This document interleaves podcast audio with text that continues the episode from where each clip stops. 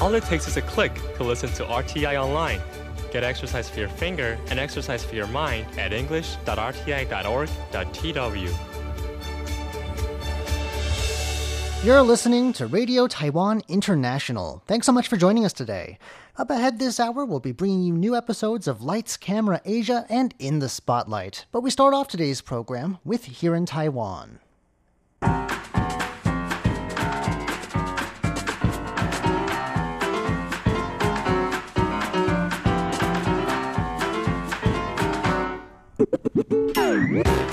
Hello and welcome to Here in Taiwan. Today is Thursday, March 19th. I'm John Van Trieste, and joining me here in the studio today, we have got Jake Chen. Hello. And Shirley Lin. Hello. Up next, one school in Taipei gets very serious about long-distance learning. Then a clever way that one bookstore has gotten through this outbreak of COVID-19. And this is why we can't have nice things. A few stories of idiocy in this time of plague. All that coming up next. Please stick around.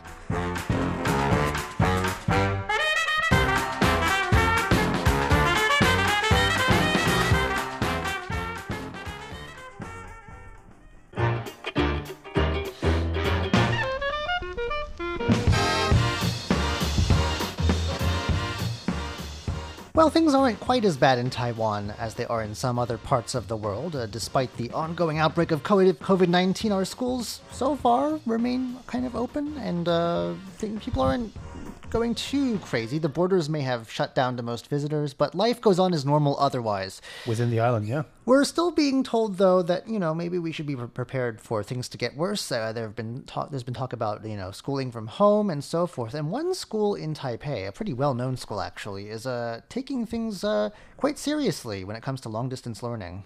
Right. This school we're talking about, the Taipei First Girls School, it is arguably, well, I think, you know... It's very exclusive. Very exclusive, and it's arguably the best school for girls in Taipei. Yes. But it's not a private school, I don't think. Is it? Is it not? I think it may be... Well, I don't know. Anyway. I do know that a lot of parents take a lot of pride for their girls to get into that school. Oh, yes. Yes, I know one parent who was very proud when their child got in. Right. They can't stop talking about it because it's very prestigious. What have they done for their students? For all the first-year students, they've given them an iPad, each and every girl who's starting their first year. And do the parents have to pay for this, or is this just provided? No, this is provided. So quite an expensive plan. As it turned out, it's not exclusive to the school, at least not in the near future. But for now, this is, you know, where the plan of the Taipei city starts. Taipei Mayor Ko Wen-je has recently been working pretty hard on expanding and building on the infrastructure to allow students in the Taipei and the greater Taipei area to have access to online learning materials. Mm-hmm. I think he's been promoting several online platforms. So this giving students iPad is part of his plan. Unfortunately, there are going to be several other schools, I presume prestigious ones like this one, who are going to get iPads, but it doesn't apply to all high schools across Taipei City. So. Well, so these are not, to be clear, they're not the students' property, though, right? So they'll probably be handed in and reused the next time until they planned obsolescence makes them impossible. Yeah, they can't keep them anyway. Yeah. But it's still, you know, quite a grand gesture because I don't think schools in Taipei are known for, you know, using very expensive high-tech equipment. I don't know. Except for the Taipei American School. They do that, too. Well, that's fancy people. That's a private school, yeah. Right. That is a private school. We know for sure, yes. Well, I mean, I hope that this works out in practice as well as it sounds. When I was in high school, I was not in that class, but like beneath us, everyone was given a laptop. But unfortunately... They weren't the greatest laptops, and by the end of the first year, like, a lot of them were falling apart. So I hope that the students, you treat them with respect and that, you know... Yeah, think about the students who might come after them who are going to use these iPads. I had to take a class that was taught using one, so they gave me a supply one, a spare one, and like it had missing keys. It was a disaster. I think things have since gotten better, but it was not a great... It's not always as good as it sounds, right?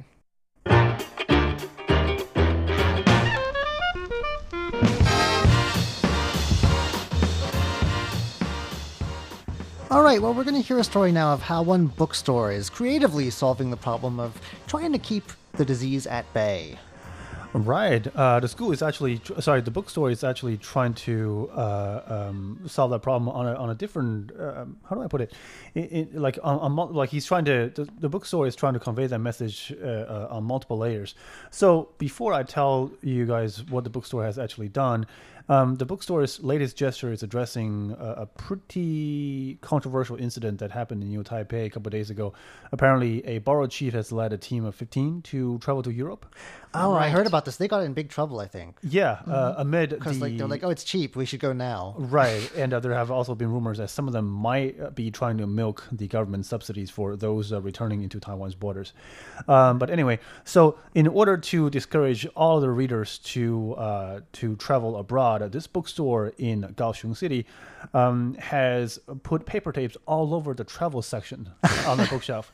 So it said, it says eight Chinese characters. 疫情期间请勿阅读. So amid the ongoing viral outbreak, please do not read this section. It's all over their travel sections. I would be disappointed. That's one of my favorite sections. And I mean, it's a good time to be armchair traveling, at least. I agree. I like to read about places that I'll probably never get to go to, but they sound interesting. And I like to look at the pretty pictures. I guess you could do that online too, though. So right, but these books do. I mean, a lot of the ultimate purpose of these books is to get you to spend your money to actually go. So I guess the message is conveyed very clearly in this case. See, I would mark them down and say armchair travel during the period, and that way you'll sort of boost sales. Change the title card. You can't actually go, but you can. Experience sort of vicariously what it's like. Yep. I don't know. That's pretty clever, actually. I know that the book industry in general is being hit pretty hard. They've canceled this year's book fair in Taipei, which makes me really sad. I had a ticket to go. So they went from delaying to canceling? It was, I think, yesterday that the official announcement came out. That's unfortunate because it's pretty big for Taipei. It's so much fun. Yeah. And, I guess it's a smart thing to do because they have publishers from all over the world there, which is part of its attraction. You get to see books from all over the world, even in languages that you can't understand. I especially like to look at their selection of, kids' books from around the world. It's like, I don't know what this says, but it's interesting to know that this is what Hungarian kids read or, right. Gives you an idea. It has a very worldly flavor. It does. It's fun. And that's kind of sad. So and hopefully our bookstores can keep going strong through this at least.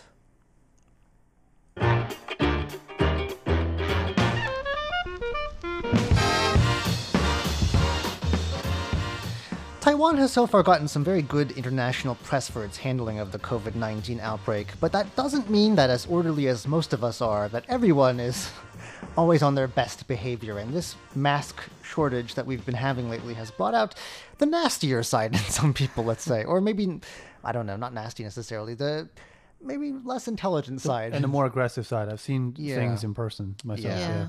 So, first of all, with the increased usage of masks, has come an increase in the amount of mask litter. I've seen it on the ground, around our studios, even on the sidewalks. Many times, I've seen it. And they're saying that mask litter bugs now face a fine of up to 6,000 NT dollars, which is not an amount of cash to sneeze at. It's how many hundred US dollars is roughly that? 6,000, so it's roughly 200 US dollars. I mean, it's a sizable chunk of change. Yeah. And the worst thing is that a lot of this stuff is showing up on places like beaches.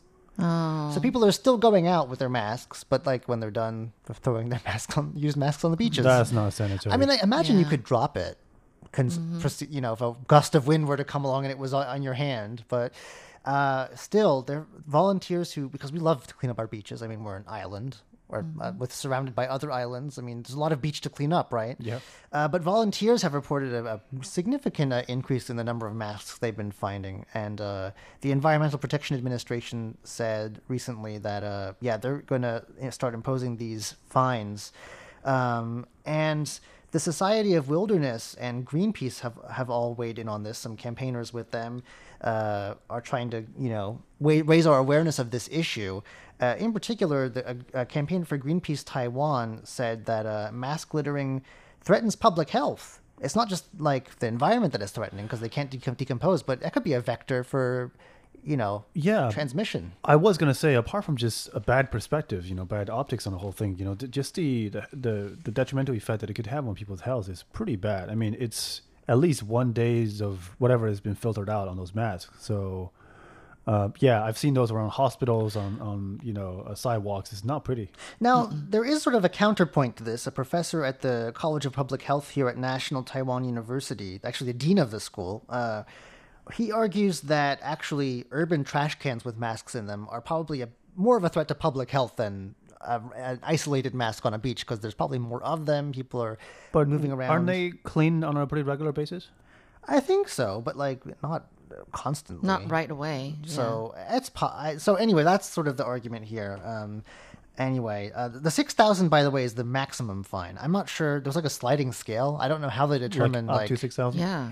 If the person who saw them, what kind of a mood they're in, I don't know how they they decide how big of a fine to give. What if you accidentally dropped it? I don't know. You didn't intend to throw it. Caught in the act. But the EPA is asking local authorities to step up patrolling and cleaning in areas where they think that you're going to probably find littered masks. I guess that probably would include beaches and sidewalks, and also to post notices too, to tell people to be careful, I guess. There's also been an unfortunate incident. This was already about a week ago. Last Friday in Taipei, there was a woman buying masks at the pharmacy and who really lost her temper when the pharmacist handed back the wrong national insurance card. I think the last time I checked, when you buy from a pharmacy, you have to present your national insurance card, and they look at the last digit in your number, your ID, your card number. They actually plug it in a machine. There's a reader, but verify that you haven't bought it twice. But basically, though, if it's an odd number or an even number, that determines what day of the week you're eligible to buy on in the first place. Exactly. So that's still in place. Yeah. So they may have a row of cards, and someone who I'm sure was stressed out after a day of handing out masks, handed back the wrong card, and she kind of went ballistic and demanded that the pharmacist kneel and apologize. Please tell me somebody didn't actually do that. She did. Oh, gee, come on. The Taiwan Pharmacist Association has denounced this, and it's saying that they're going to provide pharmacists with legal counseling resources, because apparently... some people have gotten a bit testy with them. It's an isolated incident, but not really. Maybe an extreme incident, but not necessarily an isolated one. Because when you mention, somebody going berserk at a pharmacy, at a drugstore, I've seen a case right downstairs from my building, and I thought my case was bad. What happens was, on one of those days where the mask was supposed to go on sale, amidst the rationing policy, the pharmacy advertised, put on a piece of paper on their door and said that the machine broke down for just today. We're not going to sell masks, and we're going to fix this as soon as possible. And then I walked by, and no less than 10 seconds later, somebody began yelling behind my back. And it was a lady roughly in her 50s or 60s. She's yelling to the pharmacist inside the store and questioning, are you guys keeping the mask, now that you're not going to sell it for this day? And she's hoarding them. Yeah. And the guy inside was as mild-mannered as you can imagine. And I wasn't even involved, and I felt bad, don't abuse pharmacists or anybody in the service sector. It's they're trying to keep this situation from getting out of control. We've just mostly imported, but it's still a significant spike in the number of cases in the last couple of days. These people, you want to stay on their good side. I would have just said, sorry, we're sold out, bye. Yeah. Actually, oh, I seem to have misplaced the rest of them. Oh, well. But that's just me. Shirley, you've got another story about people, well, two stories actually about people maybe not showing their best side during this mask crisis. The first one I thought was kind of funny. It involves a fashionista. I know. I thought this was funny too. Apparently his grandmother was in line to get a mask or buy her, her ration of masks for the day. And she asked what color the mask was going to be for that day. And she was told that it's blue.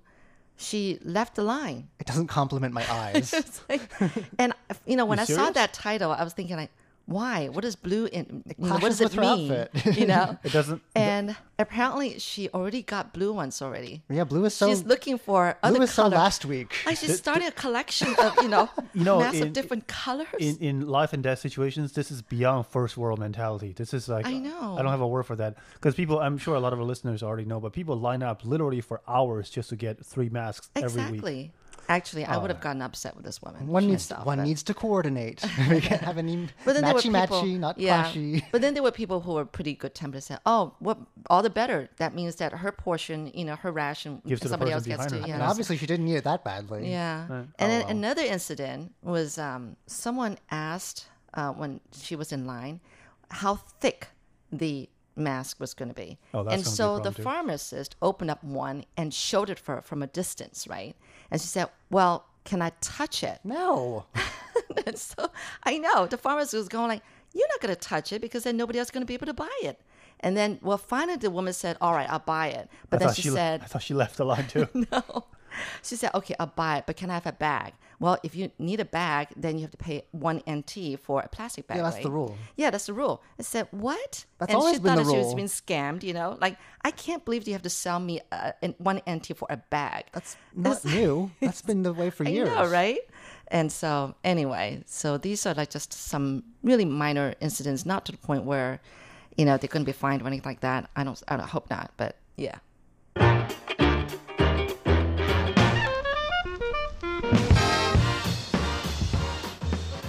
Well, if you thought any of these stories were the worst ones you've heard, we have something that's even, I don't know. Oh, no. Worthy of a not-so-intelligent award. This is getting more and more depressing by the minute. It's about the lengths people are going to make sure that their money is clean. Oh, yeah. So some people are actually washing their paper bills. Not recommended. Okay, and then they wash them and hang them out to dry. And then... the same people are also washing, using a certain detergent to wash fruit.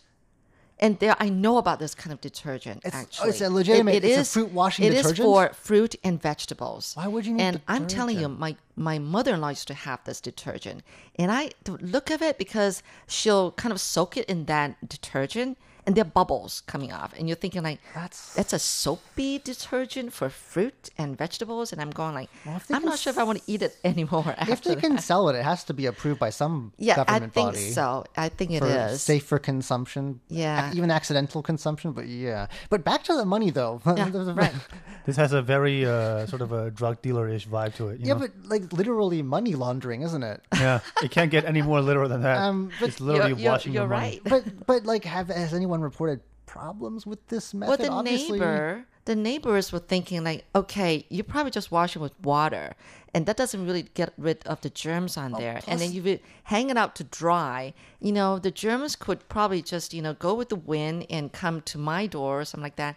Anyway, that's what the neighbor is concerned. You know, no, but like that's not necessarily or warp sanitary or make the degrade the bills. It's made of paper. Make their ink run. I'm concerned. Oh, I'm sure. No, actually, they're made of a special kind of paper. So if you accidentally throw them in the laundry, they'll come up fine. Really? Yes. Wow. Do you know this from experience? Yes, John. You can try it at home. I guarantee. Like my money a bit better than that. I'm not going to throw it in the laundry. But no, you can be sure of that. I mean, they're a special kind of paper. Really? Yes. Now maybe our Australian listeners can correct me, but I've heard that at least some of the notes down there are made of sort of like a plasticky material. That's smart. And that's maybe like sort of to prevent that. I don't know if that's the reason why, but I've heard that anyway. You know, but of course it was on the internet, so it has to be true, right? Right. Yeah, right. But no, seriously, you've done this before, like on purpose? I've seen other people, you know, like accidentally threw their dollar bill. Not my family, but I know they came out fine. But that's like in your pants pocket or something, not cloth, directly in the laundry, like in the spin cycle or. Oh, don't you think it would be the same? It would get like shredded or something, wouldn't it? Yeah. Well, at least waterlogged. At least I don't think these people were throwing them in the washing machine. They're kind of like washing it by hand, one at a time. Oh, I was gonna say like no, not in the washing machine, but washing it with hand, you know, one at a time using. That's not what that's for. So and then they hang it out to dry. Hang it out to dry. I mean, I'm surprised no one's a bill at a time. Is this a lot of people or just a few? Because I'm wondering if it's a lot of people. Then we're going to hear about the first balcony money theft. People are...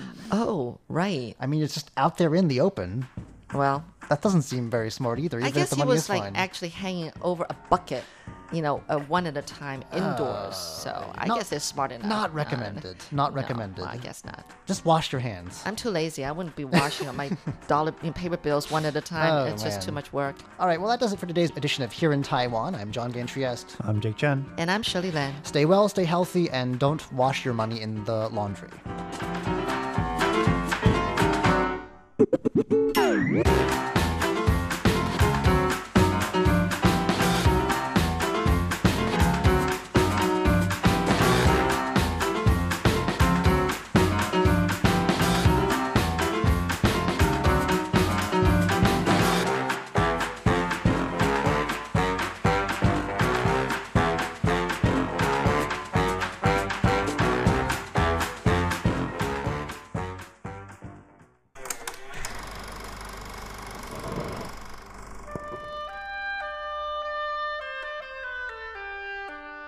Lights, Camera, Asia.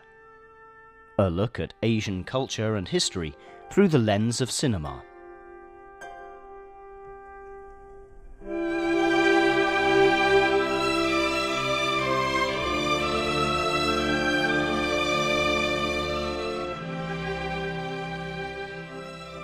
Hello and welcome back to Lights, Camera, Asia. I'm Jake Chen. Last week, we began to cover the story of Goodbye, Dragon Inn, a very slow-paced movie made by Taiwanese director Tsai Ming-liang. So far, the story seems rather simple. While an old classic martial arts movie is screened at a decrepit movie theater on its last day of opening, different people are seeking for different things in the movie theater. A female box office clerk, who happens to suffer from a limb, is hobbling her way through the theater to try to give half a bun to the projectionist. And when she finally makes her way through the projection room, she sees that while the projector is spinning and the movie is playing as usual, the projectionist himself is away, nowhere to be found. She sits in the room for quite a moment before leaving. On the other hand, a quiet young man is also wandering around the theater. He had to switch seats a few times for seemingly mundane reasons. He was first annoyed by a couple who makes quite a bit of a noise when they eat right behind him. And after changing seats, he deliberately sits very close to an older gentleman, and then he proceeds to approach him. The older man does not react, despite the young man practically being in his space. And when the young man heads over to the men's bathroom to stand among a few other next to a bathroom stall, the same thing happens. He shows interest, but no one reciprocates. The theater, as I mentioned previously, is a little-known hub for people in the LGBTQ community to meet and congregate. In a sense, the young man's journey parallels that of the female box office clerk. They both are seeking to express their fondness to others, to establish a sense of intimacy and connection, but they both face the rather disappointing reality that, at least for the moment, no one has returned the favor. As the film keeps on going, both characters continue their effort to seek a sense of connection. The box office clerk, despite suffering from a physical disability, remains very persistent in her quest to try to find the projectionist. After meeting him in the projection room, she walks one floor down and through several hallways. Since the film progresses at a very, very slow pace, and the woman says almost nothing throughout the entire movie, we, the audience, are left in the dark as to where she would be heading next. And it wasn't until several scenes and minutes later that she ends up reaching the projection room once again, this time from another back door. She enters the room and she sits on a chair, once again waits for the projectionist to return. Now, keep in mind that at least 10 on-screen minutes have passed between the woman's two appearances in the projection room, and it feels like much more time has passed in the movie's world. The way the director shows the passage of time is very subtle, but it slowly creeps up to the viewers since the director gives us ample time to observe the scene. As the woman walks into the projection room from the back door, we see that her eyes are almost immediately fixated on an object off-screen. She then walks across the small room and sits down at a corner, and in this scene, it is finally revealed that she is staring at the bun that she had left in the projection room earlier for the projectionist. We also see that on the table above it, there's an ashtray that is almost filled to the brim with cigarette butts. There is also a cigarette that is still burning that someone had left on the corner of the table. It is these details that show us that the projectionist, who is a smoker, has been in the room while the woman was gone, and that he has smoked at least half a cigarette before he left the room again. What's more disappointing for the woman is that the bun, which is placed no more than a foot away from the ashtray, appears completely untouched. This means that the man either didn't notice or he didn't care about her gift during his short return in the projection room. The woman stares at the cigarette and the bun for close to 2 minutes straight without budging, without batting an eye. Now, keep in mind that we, the audience, are sitting right there in front of the screen to witness all this, which makes it an excruciatingly long take. It is so long, in fact, that we actually notice the cigarette getting gradually shorter as it burns throughout the scene. Eventually, the woman is weary by the wait and the disappointment, and she finally stands up, grabs the bun, and leaves the room. The camera lens then turns to the young man, and after a series of rather unsuccessful attempts to court other men in the movie theater and then in the man's bathroom, he begins to wander about in other parts of the theater. He first makes his way through what looks like a storage room, and then, after a few twists and turns, he walks into a dimly lit hallway. He bumps into quite a few people in the process. Most are smokers who are looking for a quiet place to smoke, and just like before, no one shows interest in him when he passes by. The only exception is a man in blue shirt. He's seen standing beneath a large ventilation fan, smoking all by himself. The young man approaches him and very slowly extends a cigarette that is not lit.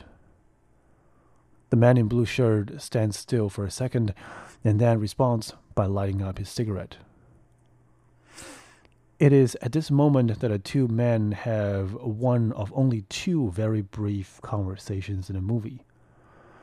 The smoking man looks at the young fella and says, "Do you know there are ghosts in this movie theater? I mean ghosts." The young man appears to be startled for a second. He doesn't know what to say or how to respond, so he only utters one sentence to introduce himself. He says he's from Japan. The smoking man greets him goodbye in Japanese and then disappears behind a corner at the end of the hallway. The man's words about the theater having ghosts seem to have really spooked the young Japanese man. When the young man returns to the movie theater, things begin to feel strange and bizarre all around him. A woman appears to be eating behind him, a scene that is eerily reminiscent of the couple eating behind him when he first enters the movie theater.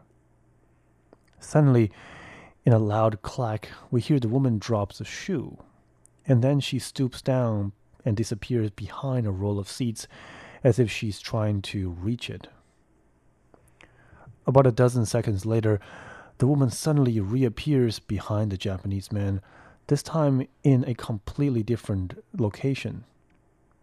She now sits a few rows behind him and to his left. The sound of her cracking one melon seed at a time echoes eerily through the theater, and the young man begins to look behind his back with a startled expression. The woman, technically speaking, isn't supposed to appear in that direction since there's no way for her to get to a different row of seats from underneath. The man begins to question about his sanity and wonders about the real possibility that a woman might be a ghost. He jumps up from his seats, and as he tries to walk away, he finds that the entire floor is covered by melon seed shells, and every step he takes makes piercing sounds as he steps over the shells. This startles the young man even further. He's scared, and he just jumps out of the seat and leaves the movie theater, and he's never seen again in this movie. Shortly after that scene, the movie that is played in this movie is finished playing on the big screen, and the entire theater finally lights up. The female box office clerk walks in and begins to clean the theater one roll at a time. He's still walking in her typical fashion, laboriously drags her feet behind and making her way through each and every roll very slowly. After he cleans the entire theater and shuts down the valves in both men's and women's bathroom, he looks once again at the movie theater, knowing that this will be the last time she looks at it. She places the bun in a rice cooker in the box office where she walks, and then she walks away into the rain. A few seconds later, the projectionist finally makes an appearance. Now, we see him in a few seconds while she was cleaning the water outside the projection room, but never in a close-up scene. So we can finally tell that this is a young man in his mid to late 30s, not very tall, stocky build, and like everyone else, he's very silent. He wanders around the lobby of the theater for a few seconds, just like the female projectionist, as if he's trying to take it all in for one final time. He then plays with a fortune-telling machine for a second, not paying much attention to it. But after seeing what the machine shows him, it is as if he suddenly has a moment of realization and he turns to the box office. He notices that a rice cooker has been moved. He walks over to the office, he opens the cooker and he sees the bun inside. He finally sees what the female box office clerk was trying to tell him.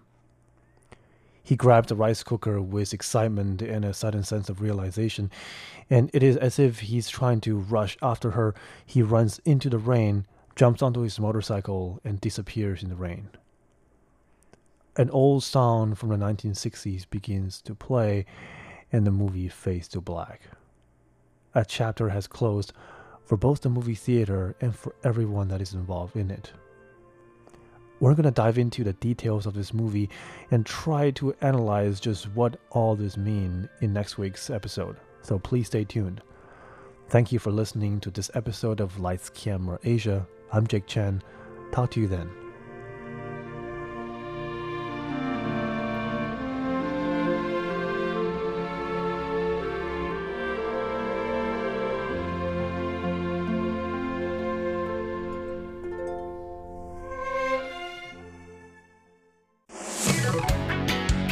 Ladies and gentlemen, here's Shirley Lin with In the Spotlight.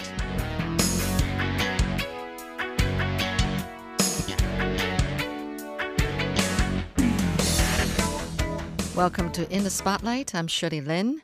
E.J. Su is someone who studied insurance, but then went into handmade shoemaking.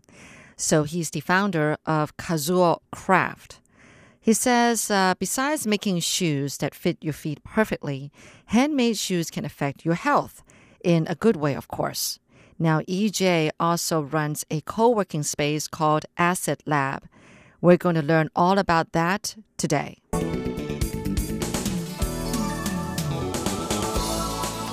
So actually invested in some machines for reproducing 3D, what do they call it? 3D printer.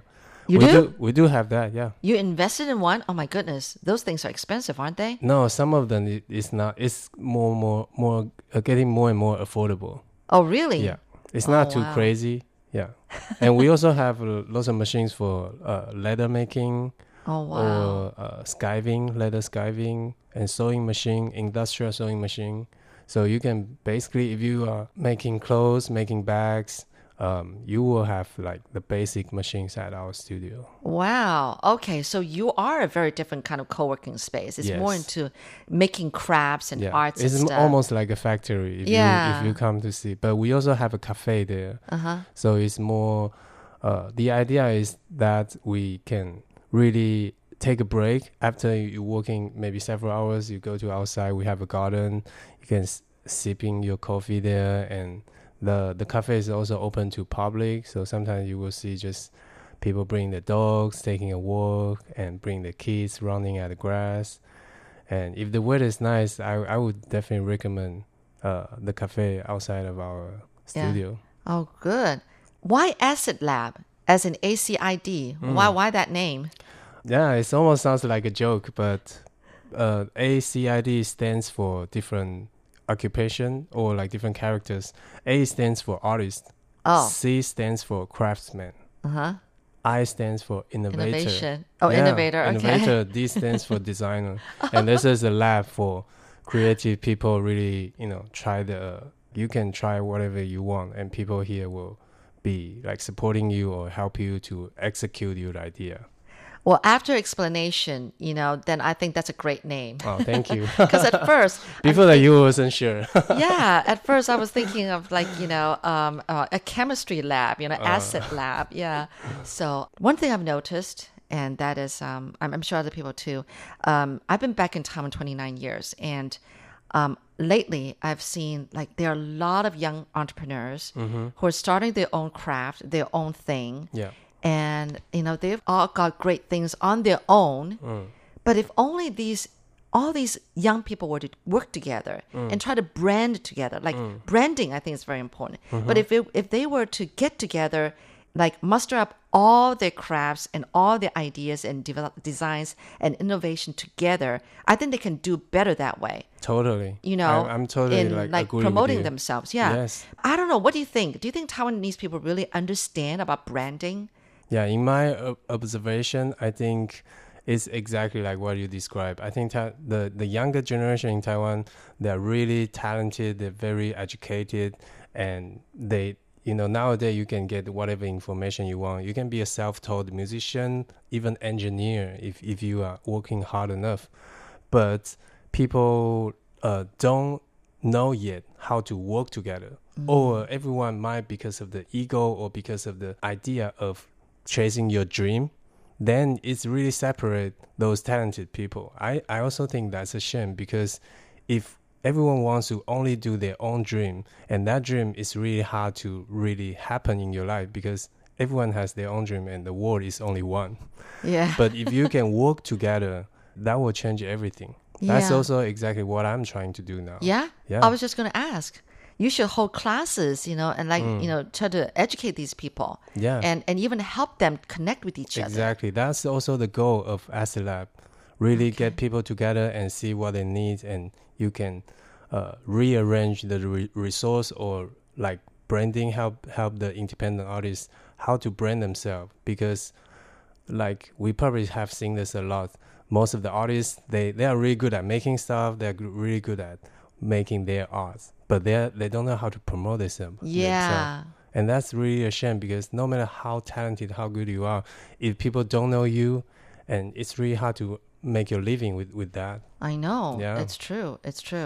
Well, that's great. Come to think of it, I think Asset Lab is a great place to be, and hopefully that you can really bring people together, that you guys can really get into something where, not only that whole town can see you guys, but also the world can see what you guys are doing. Because I'm sure there are some of you, for example, your custom-made shoes. That's something that should be seen by more people, and to be able to bring out we were talking earlier about the health issue of having the right kind of shoes. Yeah. Even to re-educate people about that and not think I think for me, I was ignorant, thinking that, custom-made shoes, they're expensive. They're not for me. But actually, there's a whole lot of good reasons for having custom-made shoes. Exactly. If you know the value of that, it might change your idea of if that might be a good investment for your lifetime. Right. Yeah. And also the fact that, everybody's into about environment issues, concerns. And maybe that your shoemaking, actually, there's all the good about it. Maybe there's recycling to it. Or even all these other people in your co-working space. Whatever art they're doing, probably they're promoting, loving the world, loving the earth. Yeah. If you do learn about what they're doing, then you appreciate the thing even more, So, there's a lot of educating to do. Because the world is changing, and so people need to change their way of thinking. Yeah. Yeah. I think it's good to have a... space as a community, is that we also can really try to use a space, for example, the exhibition.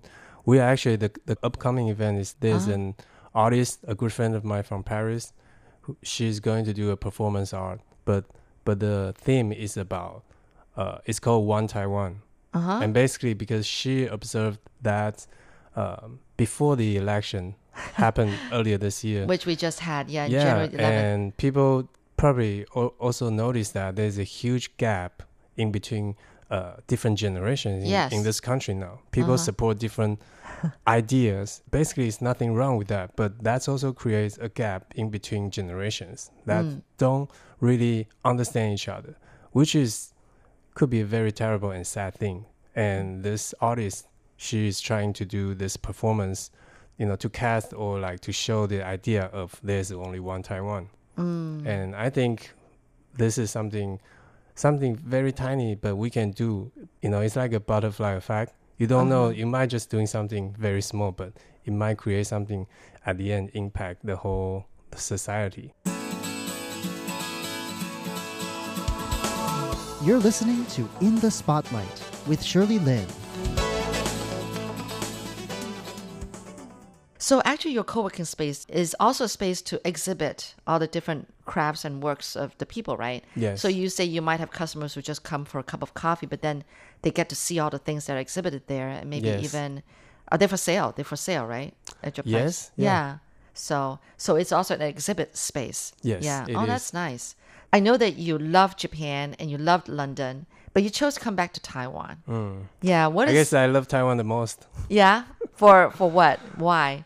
Besides, it's your homeland. Yeah. I have to say, I definitely changed a lot of my perspective on my own country as well. I wouldn't say I love Taiwan so much when I was always living here. I grew up here. Everything to me is just so... I take it for granted, let's say. Mm, and you used to take it for granted, yeah. And then after I had the experience living abroad, I moved back to Taiwan. I gained a totally different perspective. Oh. I see how, you can imagine how safe this country is and how beautiful the nature is and how people are actually more friendly and really happy in a way. You go to big cities like New York or Paris, you see very glamorous, but also you see some people really unhappy, right? Because it's very, big cities is always like you have the people living the good life and also terrible life. But I think in Taipei, I don't see this kind of sad things that much. I feel people here in general happier than people in other city. Oh wow! And I'm really proud of that. I'm lucky to grow up and educated in this small island, which we call Taiwan. Yeah. Oh wow! Wow, that makes me appreciate Taiwan a lot more from what you just said. Yeah, we do have a lot to offer, and besides, recently there was a study where. A poll where it says that Taiwan is like one of the top countries that expats like to visit or stay in, settle in. Yeah, so we are a multinational country actually, even though we're not part of the UN. Yeah, right. It's still kind of like a secret island though. Most of the people outside of this island probably don't know much about here, but more and more people they might see people sharing their experience living here and. Like 20 years ago, you won't see that many foreigners in Taipei. But now you see them everywhere. I know. Yeah, everywhere. Yeah. I mean, even Chinese people and Hong Kong people, because I'm on the MRT and I hear Cantonese speaking. And I know more and more people are speaking Cantonese. So you know how many more Hong Kong people are settling here, and making this their residence. I think it's really exciting what you're doing. So your shoemaking is also within that asset space that you're making your shoes, or you have a separate shop? The lab, Asset Lab, is more like our studio / factory. We make shoes there. All the shoes is 100% handmade produced there. But I also have a store in Mitsukoshi, Xinguang Sanyue. Wow, it's one of the department stores here, one of the big ones. Yeah. Yeah, near 101. Oh, really? Mm-hmm. Oh, okay. Okay. Where do you get the materials for your shoes?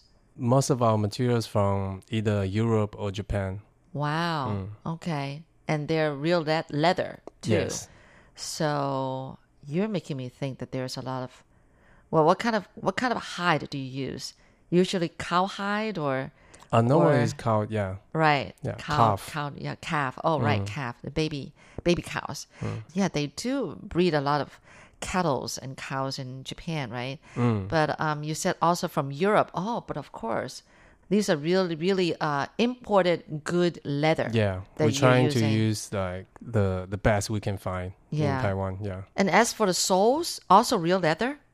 Soles depends on the demand of our clients. Yeah. We do use full leather sole for our clients, which is better because people might wouldn't notice that your sole, if it's leather, is actually breathable.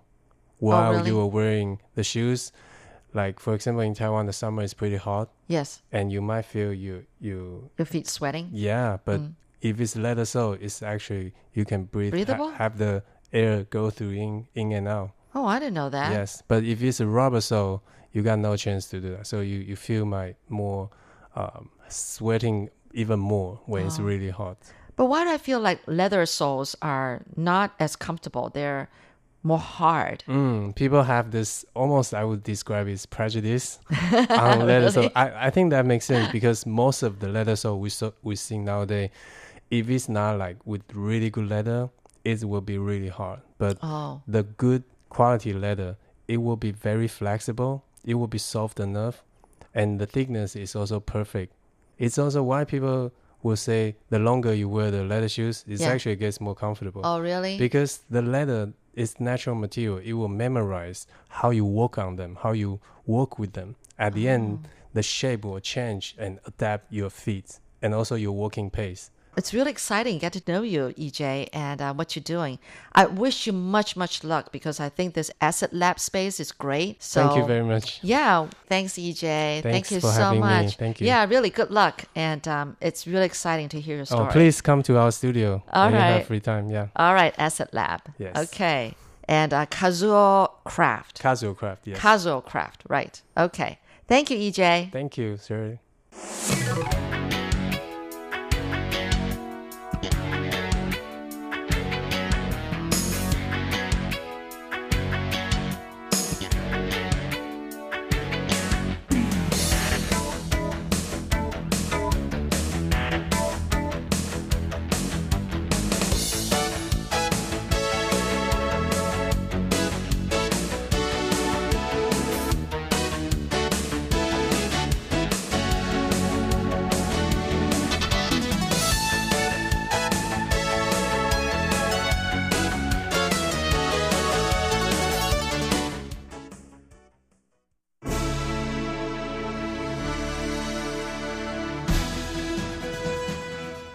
Thank you for listening to Radio Taiwan International, broadcasting from Taipei, Taiwan. Check out our website at english.rti.org.tw. Again, that's english.rti.org.tw for the latest news and features from Taiwan. You can also listen to our programs and watch videos as well. Our 60-minute English language program can also be heard every day at the following times and frequencies. In southern China and South Asia from 1600 to 1700 UTC on 6180 kilohertz. Again, that's in southern China and South Asia from 1600 to 1700 UTC on 6180 kilohertz. And in Southeast Asia from 0300 to 0400 UTC on 15320 kilohertz. Again, that's in Southeast Asia from 0300 to 0400 UTC on 15320 kilohertz. We'd love to hear from you. Please send your comments to PO Box 123-199, Taipei, Taiwan. Again, that's PO Box 123-199, Taipei, Taiwan. Or send an email to rti@rti.org.tw. Again, that's rti@rti.org.tw. Also, visit us on Facebook. The address is fb.me/Radio Taiwan International. Once again, on Facebook, we're located at fb.me/Radio Taiwan International for videos, photos, and news of interest from Taiwan. Thank you once again for listening to Radio Taiwan International.